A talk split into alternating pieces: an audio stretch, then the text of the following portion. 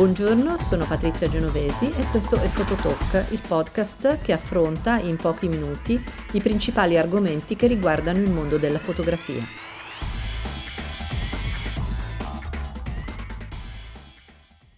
Questa serie di podcast dedicata al mercato della fotografia è stata realizzata e registrata durante il mio intervento a UIFO 2020. Un altro ruolo estremamente importante lo ricoprono le agenzie di stock. Allora, chi sono le agenzie di stock?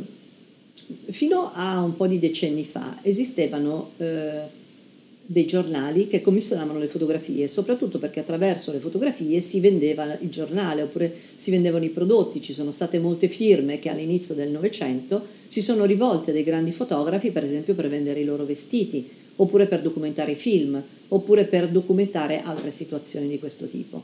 Quindi i media in generale utilizzavano le immagini e le immagini dovevano avere un'ottima qualità per poter attirare il pubblico. Oggi questo meccanismo è saltato. La maggior parte dei giornali non vende grazie alle fotografie. La maggior parte dei giornali è online. Moltissimi giornali hanno la possibilità di acquisire le fotografie direttamente dalle fonti, per esempio chi deve documentare una situazione politica si fa mandare le fotografie dalle persone in loco.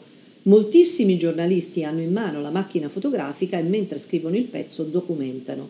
Quindi chi è rimasto? Alcune agenzie, pochissime, con pochissimi fotografi specializzati che per esempio si sanno muovere nelle zone di guerra e che sono in grado di coprire il servizio e di dare un progetto completo, quindi non semplicemente di scattare alcune foto, ma anche di seguire in qualche misura anche la parte giornalistica, oppure di freelance, cioè persone che rischiano in proprio, che vanno in posti che reputano interessanti a livello giornalistico o anche per documentazione paesaggistica, quindi non, so, non sto parlando esclusivamente di zone eh, di guerra o di zone calde, e poi costruiscono un progetto e propongono questo progetto ai rotocalchi e alle testate.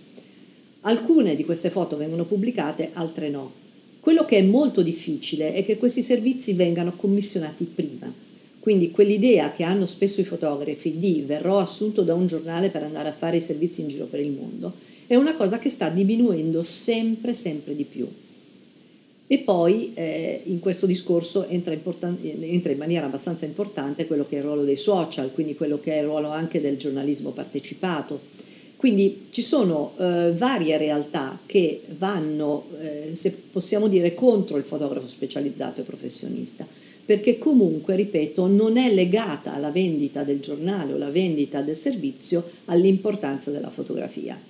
Però questo, questo gioco alimenta un altro mercato che io definisco il mercato dei fotografi, perché ci sono molti che vanno a fare dei corsi e li pagano anche molto perché eh, perché ci sono degli editor, per esempio, dei giornali che fanno questi corsi.